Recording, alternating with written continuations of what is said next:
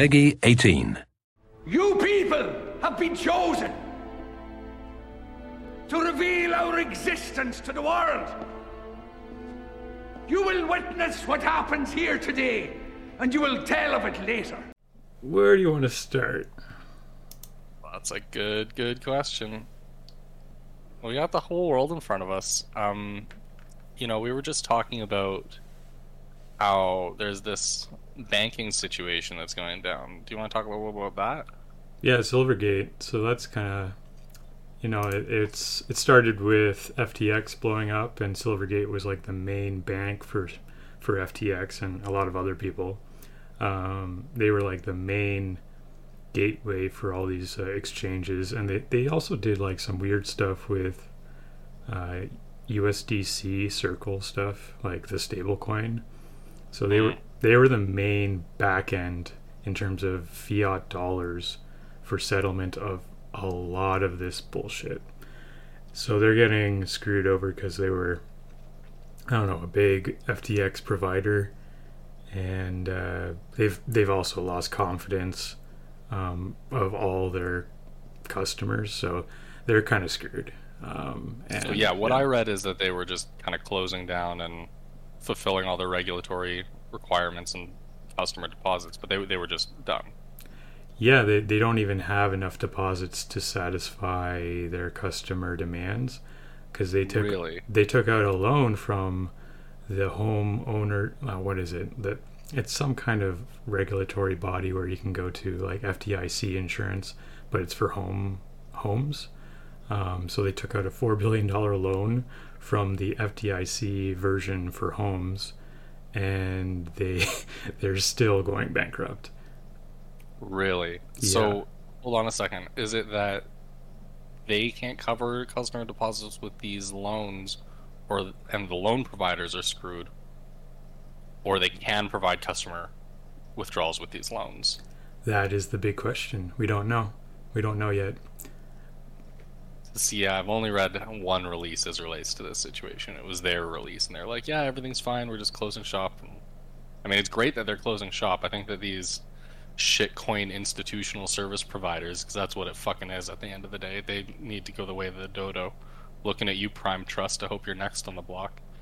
But uh, especially these VC funding dicks, like they're just sponsoring all the scams in this space.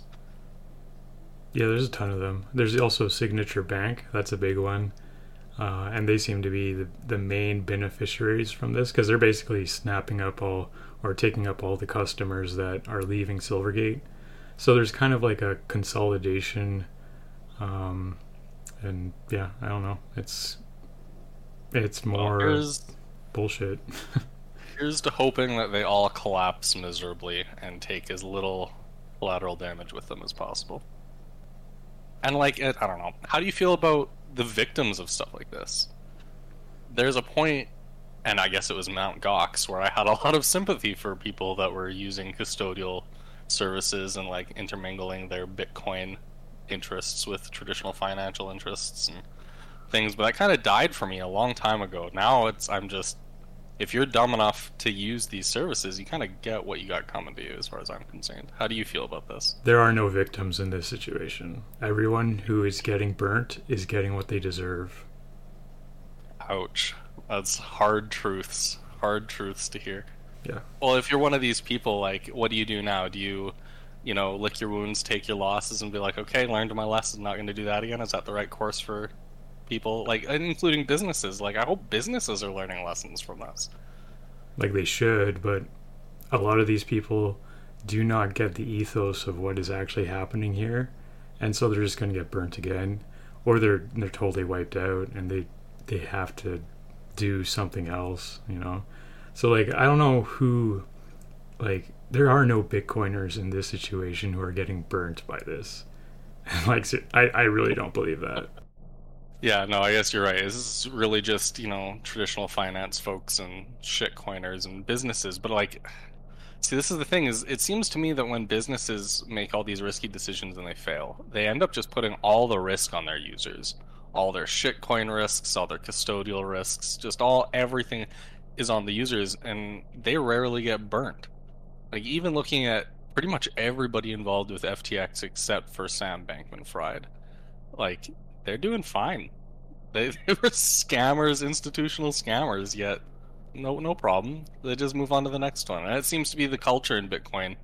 Uh, is there's like a serial entrepreneurship vibe, but it's like I'll just follow the VC culture, throw whatever I can at the wall, see what sticks. If a bunch of people get hurt, oh well, I'll just move on to the next project and you know take whatever money I can left and go do that. Yeah, it's in the terms of service. You are the leverage. No, I wish more Bitcoiners would wake up to the fact that these businesses, you know, both these shitty traditional finance shitcoining banks and actual Bitcoin businesses, you know, are are using them. Like these are the these are the middlemen that we we got into Bitcoin to get away from, and yet here we are embracing them at every turn. Yeah, I'd like to argue that we are not embracing them, but there are Sure. a bunch of greedy people who think they can double dip and they're going to try and they have been very su- successful. Let's be honest. Like a lot of them have been successful in making and generating billions of dollars off of these middlemen operations. But, you know, like eventually these these uh, hens are com- coming home to roost, right? And uh, and maybe that that's this cycle, maybe it's next next cycle, maybe maybe it's like maybe it never happens, but like it's gonna happen at different scales as we kind of go through these bear markets. It's amazing how far some of these companies and even like governments can kick the can down the road of their bad decisions. You know, some of them can go on for a really long time as long as users keep enabling them. Yeah, I'm Like not even honestly, I'm not even sure if it's users. It's more like um, dumb big money because like when you get when you get to this scale, you're actually dealing with like VC money, right? And it's it's like you're not really who cares about users? It's about like okay, this looks like a good good enough mousetrap. Can I leverage this? Can I can I buy out the current shareholders and like repackage it to someone else? Like, you know what I mean? So like, there, there's these bigger can I sell yeah. out? yeah, so like the VC game is like really insidious and very it's it's it's like shitcoinery on steroids. And so it's it's uh it's not my cup of tea, yeah. It's a good way to put it, uh, shitcoinery on steroids, because like all the things that you know you or I don't like about shitcoins, the the kind of false advertising buzzword culture, the promising the sky and then in reality we're still living on the ground, just almost deception about it, and in some of it's even a self deception. Like the culture has you brainwashing yourself. The number of these so, so- sociopathic, sorry, CEOs that I've had conversations with, and like they're drinking their own Kool Aid. They genuinely are. They believe this shit that they're saying. Absolutely. They think that they're gonna disrupt the world and change it. like somebody has to wake them up, and even when they fail, they're like, "Oh, on to the next." and even I'm- when I'm even when like confronted with the opposing side and like I've directly told CEOs like this is a terrible idea. You're like you're a loan shark and you are going to be hurting people. And they're they kind of just pivot to it's it's very strange behavior. They pivot to something else. It is kind of soci- sociopathic and psychopathic in some cases. the one justification I hear a lot when I'm discussing this with CEOs is like, "Well, if I didn't do this, someone else would." Yes. Oh, it's oh. I even use that excuse sometimes for my behavior, but I see that it's it's very much like an abdication of responsibility. Um, so it's it's a terrible justification for what people do. Uh, It's QD. basically, basically an argument holding yourself up to the lowest common denominator of human behavior. Yeah. Yes. Well, let's talk a bit more about Bitcoin stuff. Um, you were talking. There's still some lot-based drama going on, lock-on time-based drama going on. Tell me about Oh, this. you you would not believe how much of this is all correlated to the ordinal stuff. Um, there's some very interesting. It's like a low simmering cold war, and it's mostly on Twitter that you see this. It's between Francis with Luke Jr., um, some others, and so there, there's different camps, and they're they're kind of they're not warring, but they are making their positions very well known. so Francis is kind of maybe the most outspoken on this stuff, and he did a recent Twitter post, and I, I guess I'll just read it. So he says, "Ask Bitcoin developers if they think Bitcoin is still an experiment.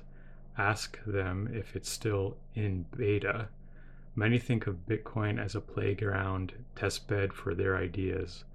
Lots of ego too, like in academia, um, where they outdo each other and leave their mark on Bitcoin. Do not trust them. So, my response to this was okay, um, what's a good question to also ask these developers to get a kind of a baseline where they're coming from? And my thing was like, okay, let's ask them is lot true or false for you? Um, so, yeah. So I'm first of all, what's how do you feel about Francis's premise? Do you feel like Bitcoin is beta software? Do you feel this way about the devs? I don't think it's beta. It's no? it's out of it's out of beta, especially when we switch to from zero dot twenty to twenty one. so you're saying sometime after two dozen uh, minor version changes, like something's something's happened here. We cannot treat this as beta software anymore. It is too valuable, like literally too valuable. So there was a point in time where Satoshi himself was like pumping a 1.0 release. Yeah. And that was, I mean, way back in the day. So I mean, if if we were potentially ready to come out of beta then, no, we see why we, we are we are not we are not in beta. This is beyond beta. This is a live, re, real world, uh, ongoing thing, and it's not even an experiment anymore. It's live. See, I I disagree. It is a great experiment. I don't think it's an mm. experiment that can necessarily fail in a kind of traditional sense, but like I don't know where this is going. I've got hypotheses about where it could go but I don't I don't know what's happening here. This is the big experiment as far as I'm concerned. Yeah, I just I think it's under classifying or underrating uh, the situation to call this an experiment. It is an experiment, but like it's it's big. It's like uh, I don't know. So it's a kind of global economic experiment like we've never seen before. Yeah. So like in any way, shape. So maybe it is still um, you can use that language, but is it beta? No, it's not alpha. It's not beta. It is live. Considering the degree of diligence that Bitcoin Core as software gets, it's hard for me to compare that to other forms of traditional software and say, oh yeah, Bitcoin Core isn't beta. It's it a, gets so much more review and diligence than anything. It's a military operation. like it's it's seriously that level of diligence. Uh, just the amount of verification these developers go through for a release is insane. I hope military projects have that level of diligence. I honestly don't know that they do. It's as far as I'm concerned. Like when I was learning about, um, you know, the way that the core repository is structured and their testing and review process. Uh, over the years watching this, I'm like, this is you know how the premier in industrial standard for software should be in this world. Like if other organizations followed these kinds of diligent processes, we would have a lot less issues in corporate software development. So I think it's kind of almost like the standard setter for a lot of these things. Like, and I can't name another project of this size, like a trillion dollar securing software project that goes through what core does and it's very frustrating for the devs like they you hear all the time all the dev burnout and how like they get nothing and go nowhere with their contributions and change and like it sucks i'm sympathetic to you like we all want to build things. But that level of diligence i love that. I don't want that ever to change. Yeah i agree. It's it's a double-edged sword um like we want developers in here helping to maintain things but then they get kind of they they get over their skis a bit and they're like oh maybe i can I can do more with this and maybe people will like what I do. Uh, I, f- I feel like that's a very naive approach, unfortunately. Like, d- you don't know what you're dealing with here. And so, I don't know, get back in line. Like, there, there's, I don't know. I feel bad. I mean, there is no line. You're a volunteer developer. You work on, you know, whatever you want. It's just like you got to go in not thinking that this is going to get merged or adopted for consensus change or anything. Or that this is even going to end up as a numbered BIP. Like you got to go in building because you either are passionate about Bitcoin or you want to learn or it's self-indulgent or like but do it for you because if you go in looking to build your ego up that's not going to happen. If anything, it's going to get tore down a bit because we are an adversarial system for good reason. And you got to have thick skin when you're po- proposing changes. Like, shit's going to hit the fan. And I feel like, for example, Jeremy Rubin learned that the hard way. Yeah, I think it's it's almost impossible though to work on something so diligently and build it, test it, and just do so much work on it and not have your ego attached. It's it's a very human thing. So like I, I have sympathy. Uh, at the same time, it's like yeah, um, that I don't know. Like there's there's there's some very green people to this to this ecosystem that don't don't have the full historical context of how hard all this shit is. Uh, so it, it's kind of like they arrive and they're like, oh, maybe I can I can do some weird stuff. Um, and I don't know. It's just and then it's cries of ossification, ossification, we're Yeah. ossifying. yeah, yeah, yeah. So that boogeyman again. I've discussed how that's a bit of a boogeyman. How it's like they're they're just trying to scare people to motivate them into making changes. But as we've discussed before, like changes are going by rapidly compared to the stalling and roadblocking that was five years of SegWit. Like I mean, we've had so many protocol changes in the last five years. Uh, we're doing speedy trials now, which very against. Don't like the speedy trials. Um, I'd like to see that stop, but I don't see any ossification. It's a lie.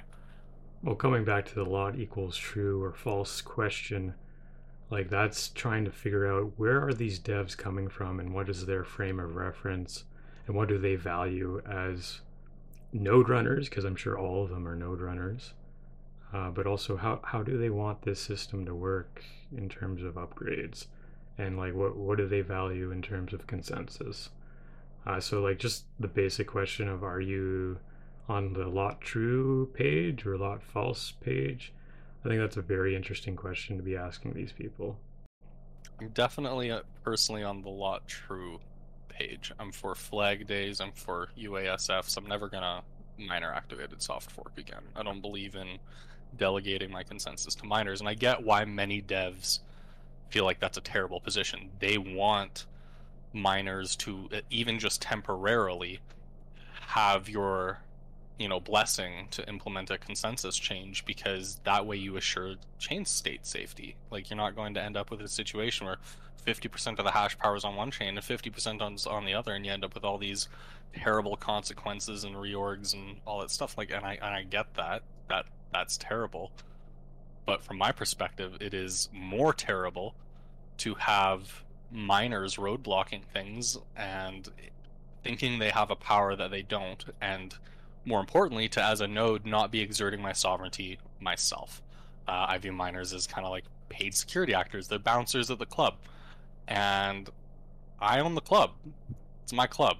I'll pay them if they're doing their job. Uh, they don't get to decide how the club's run.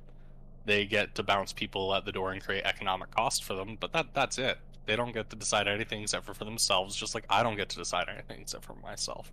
And for myself, my node is not interested in sacrificing my immediate sovereignty for chain state safety concerns. I'd rather have the messy potential disaster zone, and I think that a disaster zone is unlikely, especially when nodes are putting this economic gun to miners' heads in, for instance, a flag day situation, a lot true situation.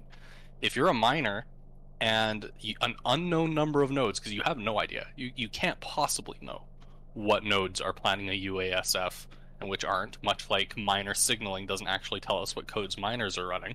But like it's very Sybilable. You can't measure node support for UASF. So there's this unknown, potentially minority, potentially majority of nodes that are saying like you either are going to adopt this soft fork, hard fork, whatever, or you're gonna you're gonna potentially be on the chain without us. And we represent an unknown volume of economic activity. We, we represent an unknown volume of social activity, and you are risking the golden goose if you do that. So you you better get down. you better activate the soft fork. It, it's an intolerant minority kind of incentive, um, much as we saw play out in the block size wars. And I think that it actually creates safety for the chain state because the incentives then align for miners not to fuck around.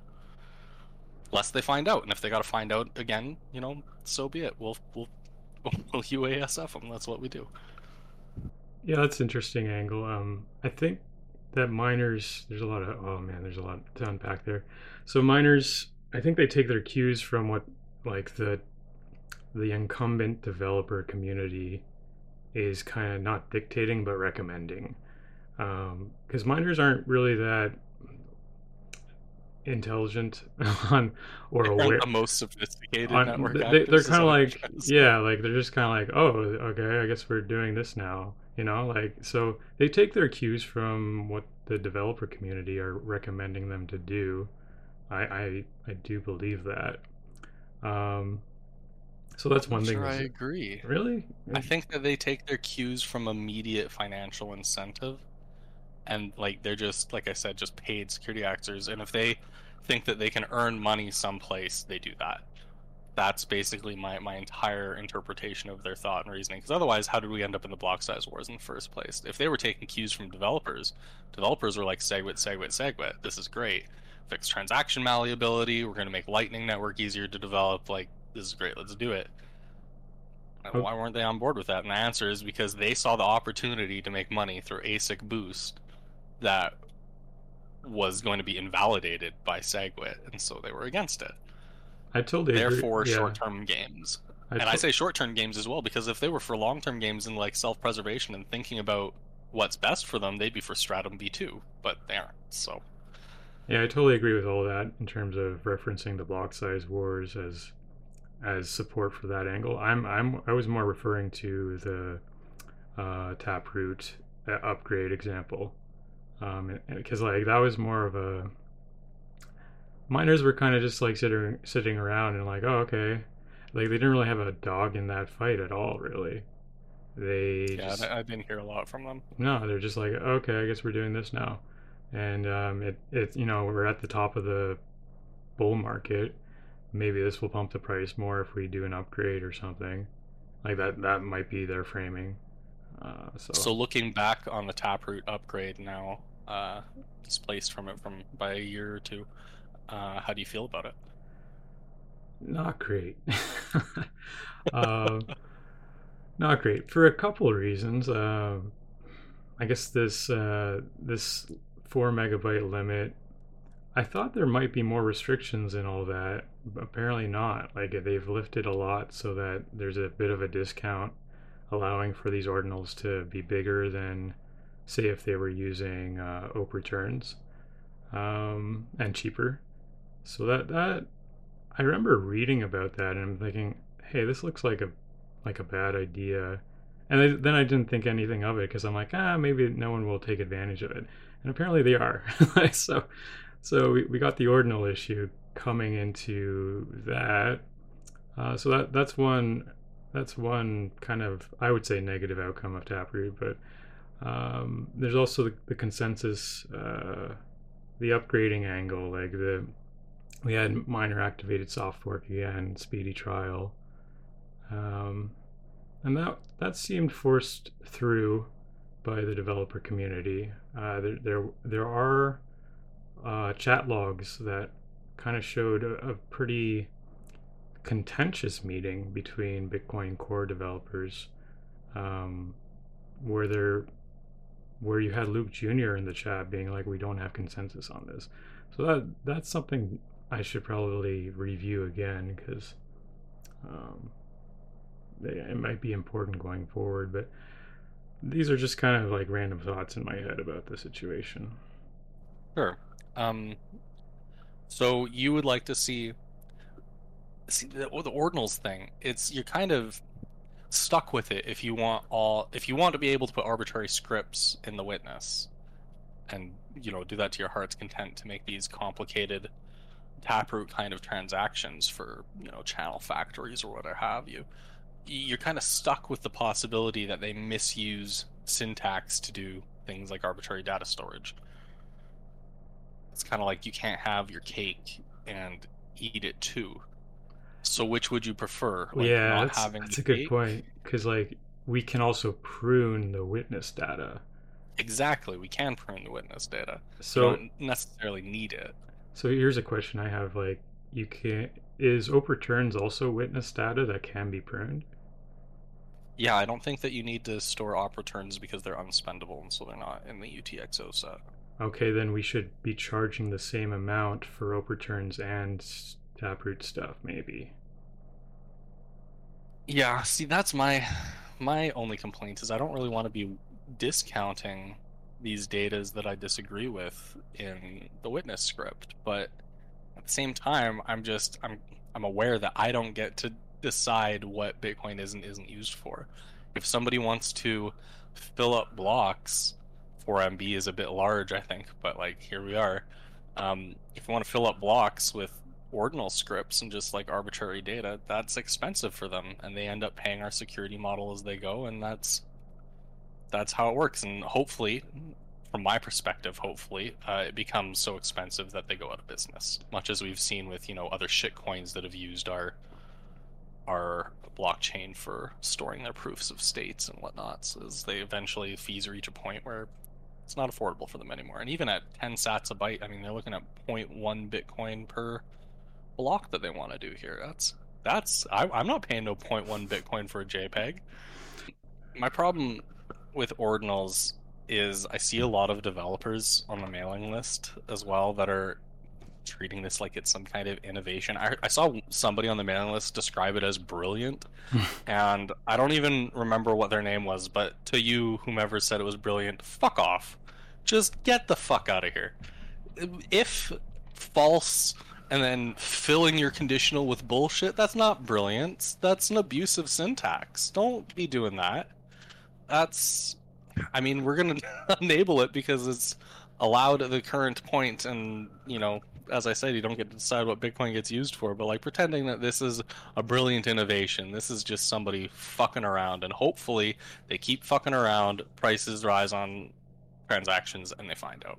So I've heard that other uh, comment from someone else in our industry, who I won't name here, but maybe I'll, I'll let you know sometime in private, who also had the same remarks like, this is brilliance. This is Casey is a real hacker. And I'm like, no, this is like script kiddie levels of bullshit. And it's really not that hard to do this. People knew how to do it way before with OP returns and were doing it. And like the only difference here is that there's an economic kind of market for these bullshit NFTs with the rise of shitcoins. Like this didn't really exist. It kind of existed last cycle with uh, CryptoKitties. That was the beginning of it. Um, it moved into this cycle more strongly with like other shitcoin tokens that were doing the same NFT bullshit, and then this market, this dumbass NFT market, based on lies and falsehoods and uh, like just wash trading, money laundering, and greater fool theory. It really, I don't know, it grew a lot, and now it's being ported over to our ecosystem. So that's that's cool, I guess. Um, it does jumpstart the fee market a bit uh, in in Bitcoin land, so we don't have to get all the fud about oh, we, do we need to increase the subsidy or something um, by by Peter Todd. Like that kind of defeats his argument a bit, maybe. Um, Yeah, the fee market is for sure showing its colors, and it's nice because it's almost like it's a defensive feature, uh, kind of like when we were getting spam attacked by Ver and Co. Uh, they wanted to make block size congestion a thing, and they did to a degree, and in doing so, only proved how much it costs to spam the blockchain and how limiting it is. It's like you can only do this for however long you've got money. So and the great I thing don't know. is, I'm I'm I'm about it. Yeah, like because like jump starting the fee market also jump starts the Lightning uh, ecosystem as well. Like it, it's like oh okay, fees are too high in uh, layer one. Layer two is just here sitting waiting for you, man. It's great and it's oh it's it's beautiful to use at the moment. So it, it may just incentivize more development on uh, layer twos, which could be Yeah, that's how I good. feel. Yeah. It aligns the incentives properly. But that doesn't mean like so we're getting all these businesses now that want a piece of this shitcoin NFT pie. You know, whether it's on RSK or it's these ordinals or whatever. We got in the Bitcoin ecosystem people shitcoining, looking looking at you, Coinkite, and that's just not acceptable to me. I'll I'll pull my business from you, even if you're a Bitcoin only company Yep. if if you're going to enable these scams. Let me scams tell on you Bitcoin are something. still scams. Let me tell you something there. They have lost money and business because of this. I guarantee you that. Well, I mean, they've lost mine, and I've I've been guiding people to their products for a while now. Yep, same here. Uh, Cutie is in the audience. They had their hand up for a while. Do we want to let them up? Yeah, get them in here. Cool. I invited you to speak, Cutie. If you want to come up anytime, let us know. Otherwise, we'll keep going here. Yeah, that was a good rant. Yeah, I'm I'm just I'm, that's what I do. I'm, I rant. That's all I've got going for me. um, thankfully, Bitcoin's always got something to rant and rave about. It's such an interesting ecosystem. There's always, and as a node runner, you're left with so much to interpret, so many bips to be reading through to decide if you support or not, to just keep up with Bitcoin development and the dev- devs and participants are so varied. Like we are a microcosm of the world. We've got everything and everyone. We've got every political ideation possible. We've got everything. So like, there's always something for everyone to be mad about. there's always some drama somewhere. Uh, there's always always something going on. That's honestly why I like reading the mailing list. Is it always gives me something to think about and bitch about. yeah, the mailing list is like more of a clown show than I thought it was. like, there's so many jokers on there that think they're being serious when like they get zero replies because I think the general community is like this is this is retarded. Yeah, there's honestly there's a lot of they're even getting engagement and replies. There's a lot of shit coining, and again, bringing it back to the ordinals discussion, there's a lot of uh, pro ordinal support going on on the mailing list right now from folks like I think Alice XBT has talked about it, and like again, we're talking about a lot of devs that I think they see dollar signs in their eyes, and it's certainly not fucking Bitcoin signs. Let's be clear about that. They see dollar signs in their eyes, and they want to monetize this and that kind of just runs against the ethos of Bitcoin to me. It's why are you doing this? If you're engaging in volunteer development so that you have a leg up in your your business life so you can exploit that resource, uh, I don't know. It doesn't sit well with me. I don't like that. okay, Gnome, so let me ask you, does this go against Bitcoin philosophy? I, I feel like Bitcoin philosophy is very individual. Bitcoin is all things to all people, but um, goes against my philosophy. Like if you're enabling scams, which paying thousands of dollars for a fucking JPEG under the idea that this JPEG is unique and uncopyable and non-fungible is ridiculous. That's a scam. That's somebody scamming you. That's them selling you Miracle Tonic. So the reason I Um, asked that question about philosophy is because that's one of the conditions in which you can reject a BIP. If it goes against Bitcoin philosophy, the BIP can be rejected. And currently, there is a BIP by the ordinal creator um, in the Bitcoin repository under review. So there are some NACKs. There's actually a lot of NACKs against it. Against it, there are some NACKs saying it is against Bitcoin philosophy uh, specifically. So, like That's my maybe, philosophy. yeah, well, maybe that should be. Uh, like I, I am tempted half. I am half tempted to comment about it being against Bitcoin philosophy and maybe expanding on that, or maybe just leaving it at that. Um, yeah, it's kind of interesting because like that is that is an interesting precondition to reject a BIP because it's very individual and kind of like what are the preconditions for what is Bitcoin philosophy? Like it's it's very uh, It's a very broad, Yeah. undefined term. open door, open door. Because yeah, I'm thinking about other bips that I would reject. There's a lot of almost I want to call them joke bips, but some of them aren't jokes. They're just horrible yet funny.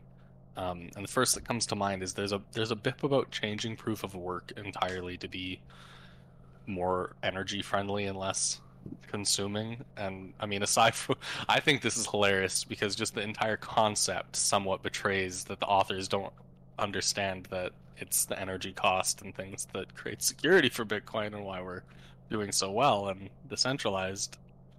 But uh, yeah, I, I would reject a BIP that reduced our energy consumption under the auspices of you know environmental friendliness and optimization uh, for being against Bitcoin's philosophy. I think it's BIP 52 that does this. It's ridiculous. It's a hilarious read if ever you got time and want to laugh.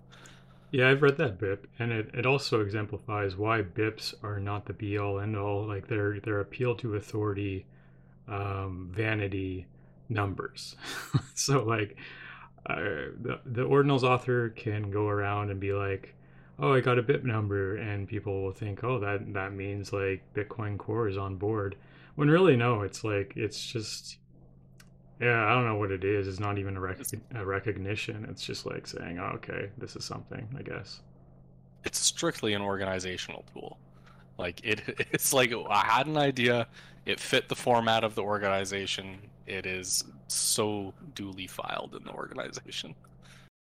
It's really all the BIP process is. It's meta organizational tool. And I know we were talking the other day. You know, would Bitcoin have survived without the BIP process and stuff? And we were saying that, yeah, yeah, it would have. We were just organized in different ways. We had upgrades before BIPs that were organized, for example, just under Satoshi.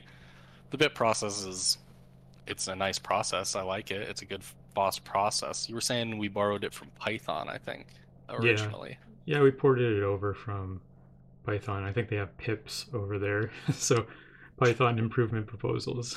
so we just kind of borrowed. I think it's great. Yeah, and it's like a good regime. It's it's not like a dictatorship or a benevolent dictatorship like with Satoshi. And you were talking about how like that was the original kind of governance framework. Everything went through Satoshi, and now we're kind of in a different framework where we have we have BIPs and there's a process, and it's a very it's a heavy process. Like it's very well reviewed and you got everyone with eyes on it and you get a lot of feedback and input and you have to go back and forth and modify your bip and do all kinds of things before it becomes like even official. And then it's like okay you have a bip number. We're going to go back and forth on on the details of this before it's even implemented and it may never get implemented so.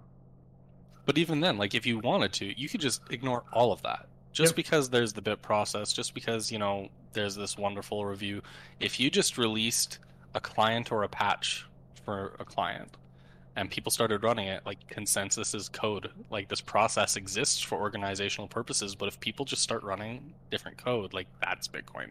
That's yep. what they're doing. Then the BIP process doesn't really matter. It's just this thing that we do arbitrarily to organize our thoughts and present them to the community.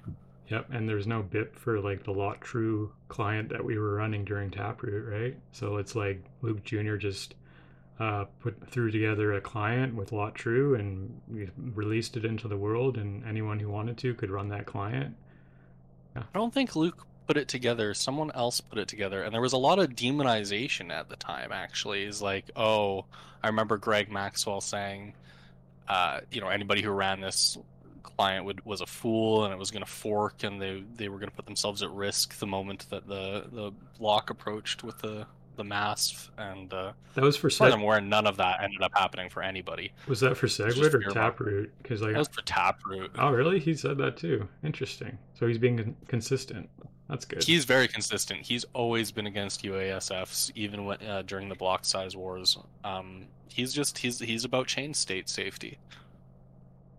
Yeah, I get that angle. It's a very protective, paternal kind of idea. Um, it makes sense from you know yeah. again a software development standpoint. It just doesn't make sense from a, a network and sovereignty based standpoint to me. Yeah, these are like value judgments too. So it, it's very interesting what people are like like valuing in terms of ideals and philosophy around this stuff. I think it's very dangerous to empower miners with even the idea that they have some consensus voice beyond impacting themselves. I was talking like beyond that of every node.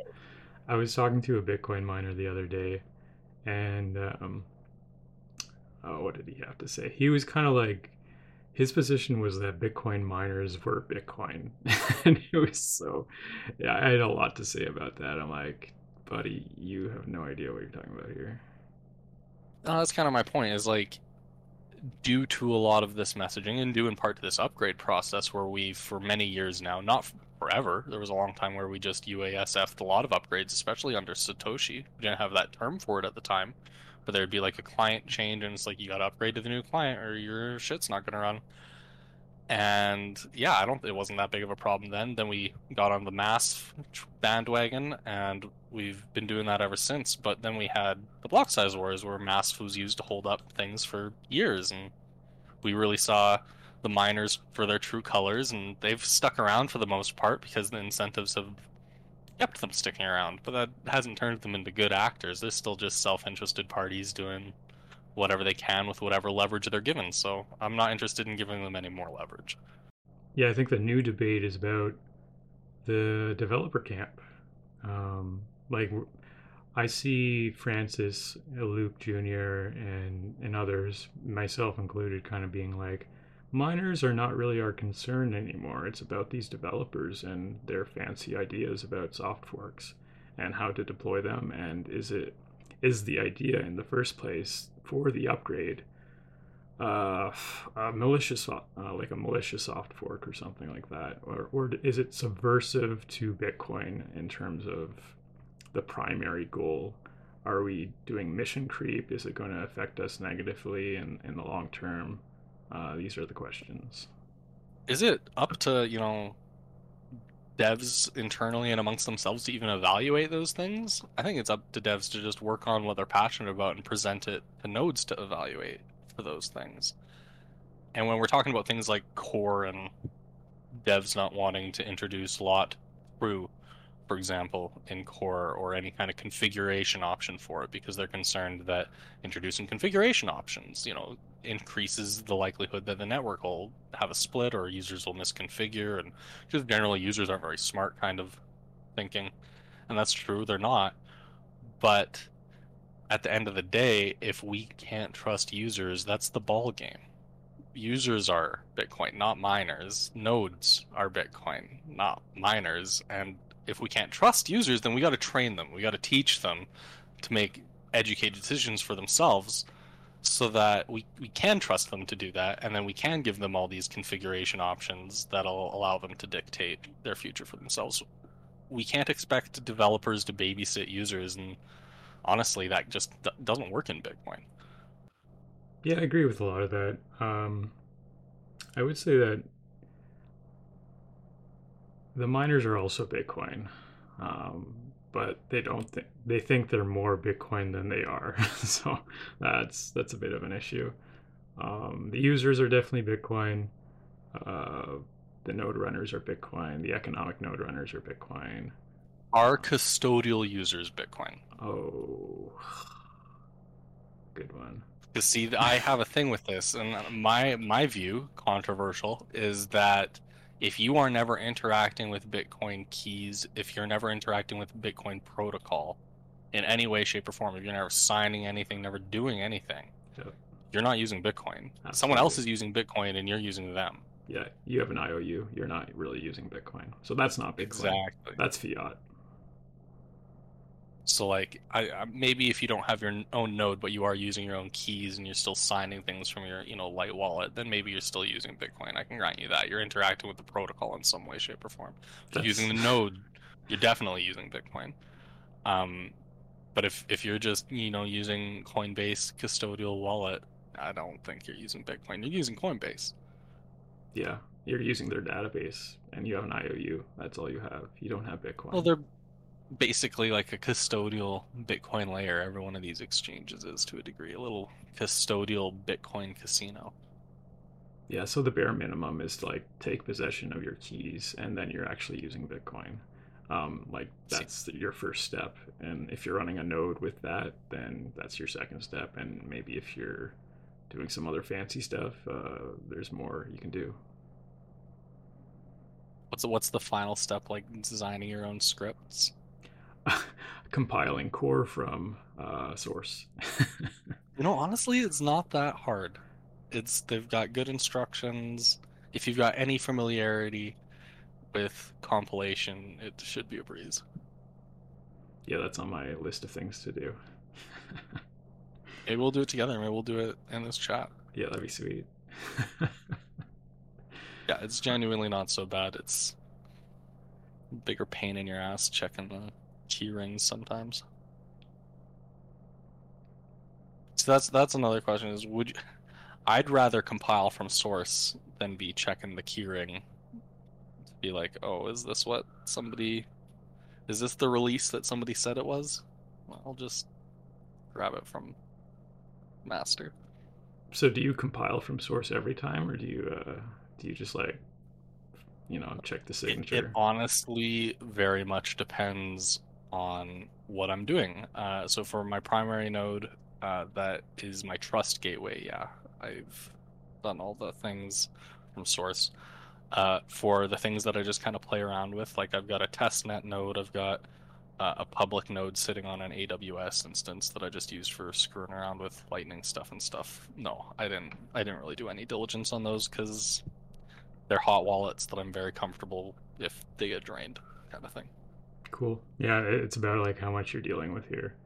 Um, yeah, different diligences for different contexts, I think, are appropriate, and that's kind of why we've also got different wallets and different structures for different contexts. Um, your risk avoidance and mitigation should be proportional to the risk that you're exposed to. Yeah, it makes sense. Um, going back a step here, I just had an, another idea. Like a step before compiling core could be uh, assuming valid, turning that off, and um, making sure that you're you're checking the entire chain state and validating all of that. Because like the default is for assume valid to be on, and so you're kind of trusting the checkpoint that the developers are are putting there for you. Um, and they like to be like, no, but it doesn't technically count as a checkpoint because it, it could be reorged beyond. And yeah, it is a checkpoint, and it shouldn't be the default, in my opinion. I would love to see the default change. I think that's. I think the reasoning behind that is like, oh, we want to make it easier for people to run nodes and and get started instead of like waiting. Um, so I think that's like um, convenience over security choice uh, that's been done. And honestly, it shouldn't it shouldn't have been done because this is this is the reference implementation. People like when it was done, it was done with the language describing it as temporary. And since what? then, it has become foundational, and that's Serious? very frustrating for me. Wow. Okay, yeah. that's a pull request. Seriously, temporary. That, the language originally around it did not describe this as like something that we would be sticking with and that and now here we are building around them to try and optimize and i get i get what you're saying about we want to make it easier to run nodes i want to make it easier too but we can cut a million corners. We can cut all the corners and then suddenly it's like are you even a sovereign node anymore? You're just running some Umbrel shit where yep. they get to decide what software is on your computer? Exactly. So this is a danger too because like uh governments do this all the time with like oh it's a temporary measure right? So it, it's kind of it's kind of the same idea creeping into bitcoin land. Um, and this is why i like the idea of multiple bitcoin implementations. Um, i know there's like some people out there that say it's a bad idea because of ne- network segmentation risk and yeah that is a risk. But i think we're going to go that uh, that road long term because I just see I I see this ecosystem becoming so big and there being so many different kind of political parties um, having different perspectives on these things that it's going to be necessary to have different versions of Bitcoin Core that are going to make different kinds of specific choices like these. Uh, that will, especially when you can't configure core very easily yeah, to do yeah. all manner of things. So we're so like there's going to be a camp representing the Francis perspective. There's going to be a camp representing the current perspective, that is the incumbent perspective. I see this as the real uh, coming um, fight, not fight, maybe uh, drama in the in like a couple years, decades. I don't know when it's going to happen, but it's going to happen when we have enough developers on board with enough um, nuanced opinions and uh, about this stuff. Yeah. See, I mean, it's already happening. I the same people who are all about you know there being one client and avoiding things like the BTCD issue that recently happened because you know different client it couldn't handle a 998 out of 999 taproot spend or something. And it you know it screwed over a bunch of LND clients as well. Um, but we got through that. Like that's that's as bad as it was. That was one of the worser cases. Uh, and it was it was more or less fine i don't see the fear mongering of the state chainists, as I'm going to call them, playing out in such dramatic and terrible terms. Yes, they're right that these things can happen. Yes, they're right that people can lose money doing it, and yes, they're right that it requires even more user diligence and awareness. But so what? That's that's an inevitable way it is. They cannot stop people from making clients, like we previously discussed. You know, several people ran UASF clients, flag day clients for the Taproot upgrade. They weren't sanctioned by core. They were demonized by many developers. A lot of FUD around all of it, uh, and it was just one guy that threw out the clients. But here we are. People ran them, and we live to tell the tale about it. So I think that's going to keep happening. This this narrative of like we only want core and we only need core just it's not sustainable. And even the people that want that, it's it's impossible because no one's ever going to all agree about that. And like a, another positive thing about uh, these kind of negative uh, outcomes, uh, like the LND um, bug. Like we find the bug and we patch it. Like that's and we're it's not being done by malicious actors that are setting up these other clients and causing these uh, these kind of conflicts in in it could be. Well, it could some, be. Some malicious actor could have figured it out and sure, like, but I'm like, oh, I can shut down LND nodes by publishing this block. Exactly, but it's not being. Ideally, it won't be done by malicious actors, and we're going to have uh, good actors uh, behind these clients, maybe discovering bugs in um, a passive way, not a malicious way, which is the ideal. So, great. I definitely prefer, you know, discovering bugs organically than, than being abused. But I guess my point here is is that even if this was abused, which it may as well have been, we, we resulted in a really bad scenario. Lightning's one of those things that requires people being online and recording, reading the blockchain state to protect themselves. And people couldn't do that. They couldn't even restart their nodes. It was a big deal. Um, but it was fine. For everyone that was paying attention, had their ear to the ground, and that is what's necessary again as part of being a node runner and running these kind of hot wallets and things. You got to be checking in on it. You got to be keeping up with the ecosystem to a degree and everyone that did absolutely fine. So if this is the worst case scenario of having alternative bitcoin clients is them slipping out of consensus every once in a while and this kind of thing happening i say bring it on. That's fantastic. This ain't so bad. Yeah i totally agree and I feel very similarly about the same arguments regarding MASFs versus UASFs. Is you know, there's all this paranoia about chain state, but I honestly think that any forking or reorging or disagreement, people don't transact during upgrade periods anyways, again for very good reason.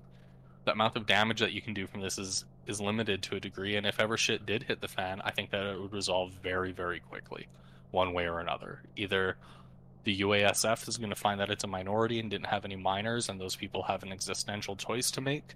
Do they want to return to where the miners are, or do they want to continue going it alone and actually, you know, kind of fork off and do things like replay protection and stuff like that? Or do the miners realize, you know, their economic golden goose just cut them off and they need to go chase it down and quit being stubborn assholes? So no matter what, I see the incentives being like, if this ever occurred, to either get back together or solidify the split. And I don't think that that would be that bad. Sometimes it's good to split. When we got rid of the big blockers in the Bcash fork, I honestly think it was one of the best things to happen to Bitcoin. It just like cleared up all this blockage of development capacity. It got rid of all of these voices that were drowning out the conversation. We couldn't even talk technology. It was just like constant misinformation and nonsense and pseudo technical understanding. And honestly, it was great that we got rid of him, and we could see that situation happen again.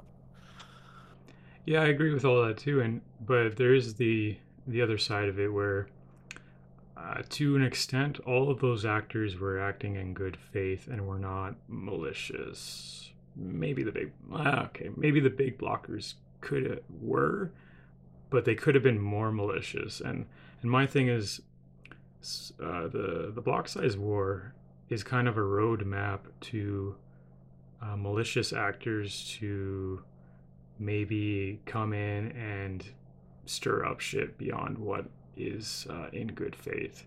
So the the scenario you outlined is probably the the most likely, and it's the ideal. But I, I do see uh, a potential kind of edge case where you get a malicious actor with the intent to disrupt as much as possible for the sake of disruption, uh, supporting one side or the other or both to make it as contentious and prolonged as possible. So that is one concern I do have in the long term. Um, Isn't that something you've seen already play out? Like, I mean, mm, as far as no, the cashers are concerned, I think, they're still at war. No, I think it can get way more creative and disruptive. I don't know. Uh, maybe I'm just not that creative a guy, but like it was taking the form of you know fake news in the media. It was taking the form of uh, companies, like over 80% of companies in the space, getting together and signing documents, being like, "This is the way it is. This is what's going to happen." Um, it, and as terms of malice, I mean, they held up network upgrades and did so on the basis of misinformation and hidden incentive that they had that they were abusing uh, the maliciousness of the whole block size war is a big part of my reasoning for why I, I don't want to empower miners with my consensus any longer. Yeah, I think their maliciousness was at the competence level that they had, which was not much. My concern is that the competence level will increase uh, as we get more and more people involved in this situation. Uh, so you're going to have the, like more competent developers on one side and the other, and it could become more uh, combustible. I don't know. Like they had Gavin, they had Garzik, um, they had a handful of developers yeah, they, they wouldn't pay him any money, the, which those, those passes my understanding. Those but... were not com- those were not competent developers. Like I had a lot of respect for Gavin, and I still have a lot of respect for the contributions that he made in the space. It's just respect. Respect doesn't mean that I'm going to agree with you. Just because I respect your contributions doesn't mean that you're going to put some bullshit in my face and I'm going to say, mm, "That's not bullshit." All right, let me ask you a question. Um, have you read uh, Provoost's book, uh, Bitcoin a Work in Progress? No, I haven't. I'm you, pretty bad with the Bitcoin literature. You have to read that book because that is where I'm coming from to a degree. He kind of outlines a lot of the soft underbelly, weak, not weak points, but like just the uh, this is an edge case, this is an edge case, this is an edge case. Uh, so re- please go out and read that book. I will pay you to read that book. It's it's like right, I'll read that. Yeah, it's it's really good. Um, let me know when you when you finish it because oh that is a, that is a discussion. I may actually reread it uh, if you're gonna read it. Yeah, I'm definitely gonna read it if we're gonna talk about it. I gotta know what I'm talking about, don't I? no, I have trouble with the Bitcoin books. Most of them were written after I got into Bitcoin and most of them are targeting a demographic that I I'm not. This is your demographic. Like it is yeah. it, it is talking our language, if not beyond it. I'm very interested in that. Um there was another Bitcoin book. Did you end up reading the Grokking Bitcoin? I know you were working on that at one point. Yeah, I lost track of it. I'm it's just it's like, oh, I read this before in Mastering Bitcoin and like I get the nuance and the details, um, so I kind of just I stopped grokking. Mm. yeah, I was interested mostly because I don't like recommending mastering Bitcoin, just because I don't like putting dollars in Andreas's pocket. Um, and I'd like a nice alternative to that. I was wondering if Grokking Bitcoin is maybe it. Yeah, it is. It, it definitely is. Just looking at the index, it, it it covers everything, so you can recommend that as a replacement. Um, All right, you heard it here first. No more mastering Bitcoin, Grokking Bitcoin. Check it out. And it's kind of a shame that Rene Pickhardt uh, did that mastering Lightning book with Andreas, because like now they're Yeah. kind of joined at the hip. So I really I don't mind when shitcoiners or even like ex Bitcoiners or people I disagree with, like it's a boss ecosystem. Come bring your ideas, let's evaluate things on their merit and not things that people have said in the past or ideas or personalities that are unrelated to whatever they're proposing. And in that sense, great that Andreas wants to participate in a lightning book. But I don't see his participation as being necessary, and I view him I, being. I just see his name on the book. That, yeah, think- that's exactly it. He yeah. wants to elevate his name and his voice. Yeah. So it's kind of, but I, I guess Rene could also be using his name as a marketing thing. So it's kind of like a, um, mutually parasitic. I guess, but until until that book even came out, did anybody even know Rene's name other than developers in the community? I did, um, but maybe I maybe I only knew it because of that book. I don't know. You're actually See, I learned yeah. his name because of his outspoken opinions about uh, payment routes and modeling routes for uh, success rates and resiliency as opposed to like fees and things. And I found those discussions very interesting. I actually haven't read the new Lightning book. Yeah, it's really interesting. He's a he's a cool character because he just he entered Bitcoin recently, so he's a newbie technically, but he's like a mathematical wizard. So it's it's It's amazing. Stats. He's all about the stats. Yeah, it's great. I love that he that he's here. Uh, so I'm Maybe for- we could yeah. get him in here at some point. I'd, I'd love to have a conversation with Rene. Yeah, me too. a lot of people I'd like to have conversations with. It'd be nice to use this as a platform to just have some some nice learning discussions where we can get educated about BIPs and we can educate the chat and group here about BIPs.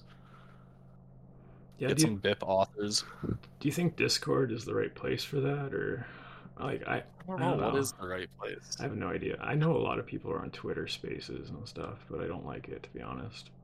Um, I'll use Twitter. Yeah, I know, right? So, uh, yeah, there's no good platform for this kind of stuff. That's the problem.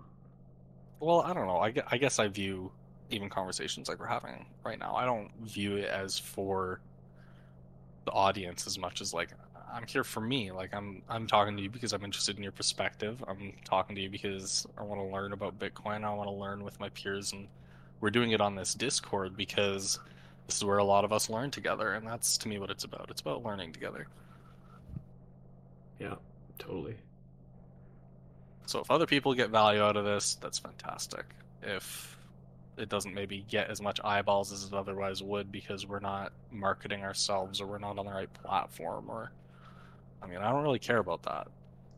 Yeah, that's fair. And like, I find there's more discovery and conversation like this, and that's the value. It's like we're we're kind of exploring the territory, and maybe all these thoughts are in our head, but like when you get it out in verbally with someone else, it's like, oh, uh, that's that was actually interesting. Uh, so it's helpful. Yeah, I honestly don't know if we're saying anything interesting at all, but I know that I, think I enjoy it. I find it valuable, and more importantly, I, I see all these podcasts and things going on in Twitter and YouTube, and they're all sponsored and they're all, you know, professionally done. I just want to hear Bitcoiners' voices. I'm I'm just a Bitcoiner. I'm just a random Bitcoiner. I don't have any influence. Oh fuck! I hope I don't have any influence. Um, I don't have a name. I just I'm a node runner and I'm I've got an opinion and I want I want to say it and I hope that other people can use this platform for that. I would love to get more of the participants in the Discord and outer community like bringing their questions, coming on and talking, things like that. So if anybody has anything to say or comments on any of these topics, like I would love to hear from you. you I'm interested in hearing from Bitcoiners. I'm done with these influencers. I want to hear what Bitcoiners think.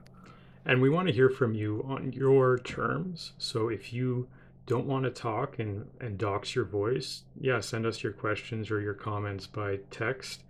and like hey i will even be your voice for you so you can like talk to me on my headphones and i will just say whatever you're saying like we we can do some really creative stuff here to protect your identity or your voice and just just know we'll be flexible for you you don't have to do these traditional like podcast reveal everything about your face your your name your voice we can do some some fancy stuff Yeah, I'm, I'm not interested in who you are. I'm not interested in your name. I'm interested in what you think. yes And there's not enough of that going on in the Bitcoin space. We we get a lot of what corporations think. We get a lot of what businesses think. We get a lot of what they want us to think. But sharing our own opinions, it's it's harder on these social medias that elevate one opinion or have you following an influencer's opinion. Uh, you- you're kind of missing the bulk of the mass. I want us to be like the antithesis to the influencer kind of crowd where they're kind of selling their face, their brand as a personal person, you know, like so it would be nice Selling their audience. Yeah. They're selling out their audience is what they're doing. Yeah. So it, it's kind of a I don't like that circuit. It's kind of like brings us to a really interesting point the bitcoin youtube channel i think it's brilliant this kind of open source contribution system for people to without sponsors without anything just kind of like have a platform for their content. I think it's fantastic. It's kind of a free platform. If anyone has a video uh, they want to put out about bitcoin and there's no strings attached it's it's just a it's a free platform. It's like a megaphone for anyone to use the bitcoin brand. Hopefully it gets some kind of good message out there. I think not many people know about this yet or know that it's an option or more importantly a lot of the people making content want to monetize it themselves and thus don't want a megaphone. They want to make their own money. Yeah that's Uh, exactly it. This is actually more for uh, like regular folks who who maybe want to build an audience unfortunately but like okay you can do that with this channel if you want to. Um, but it's it's also for anyone who who just has a, a message that's like very focused and, and bitcoin related so I think it's fantastic because like we need more just raw Bitcoiner voices, people that don't have an agenda, people who aren't doing it for pay. Like we just need more node runners speaking their voice. yeah so hopefully that works out long term um, if anyone in the chat or anyone listening to this uh, wants to participate just uh, go to guess Link in the description. Yeah, link- be down. there. link in the description there will be something there where you can find more details I'm not much of a content creator myself. This is definitely the first time I've even done one of these kind of podcast deals, but I love the idea of anyone being able to speak on this highly visible channel and get their content there and not have to be cultivating influence or an audience to do it because that's my biggest problem with the social space around Bitcoin right now is it's all about influencers and audiences and things like that. And this is a step in the other direction, the right direction. And yeah, I do think it's very ethical use of squatting on the name. Name. also there's uh, the bitcoin discord um, you can join it and it's like a free kind of tech support for bitcoin uh, and, bitcoin only discussion and it's a great way to find uh, signal in the noise Oh yeah, that's us. That's here. yes We're doing it, guys. Come join us. You can come and you can talk on the podcast. That way, you don't have to make any content. It's working for me. It could work for you too. Well, I think that that's a pretty natural place to end it. Been talking for like I don't know an hour. yeah that's a good rip uh, so yeah uh, got anything else to say there Just that I really hope that we can get some more voices on here because that's to me what it's all about. We need we need you to speak. We need more active participation in Bitcoin across the spectrum from like developers to node runners to miners even just social participation. The social participation in Bitcoin is very superficial, it's very price oriented, it's very stupid. And we need you. We need you to up your game. We need you to, you know, have a voice. Uh, learn with us. Come in here and like you might be like, I don't know enough to have a voice. Come learn with us. We'll go over bips, talk about what you don't know. We'll learn it together. That's that's what excites me about this, and that's where I hope we go with this channel. Yep. Welcome to our town square. Hopefully, you'll come join us. All right. Thanks for joining us, everyone, and uh, cheers. Cheers. Mira told me that you gave up a job in finance so you could start a podcast. Yes, that is true. I know it sounds crazy. Oh, so you do know that that sounds crazy. Yes, yeah. I mean, I do. I mean, know but she, you you know. I do, I do. And she, you know, she, look, she's amazing, and she was like, "Life is short, and you got to follow your dream."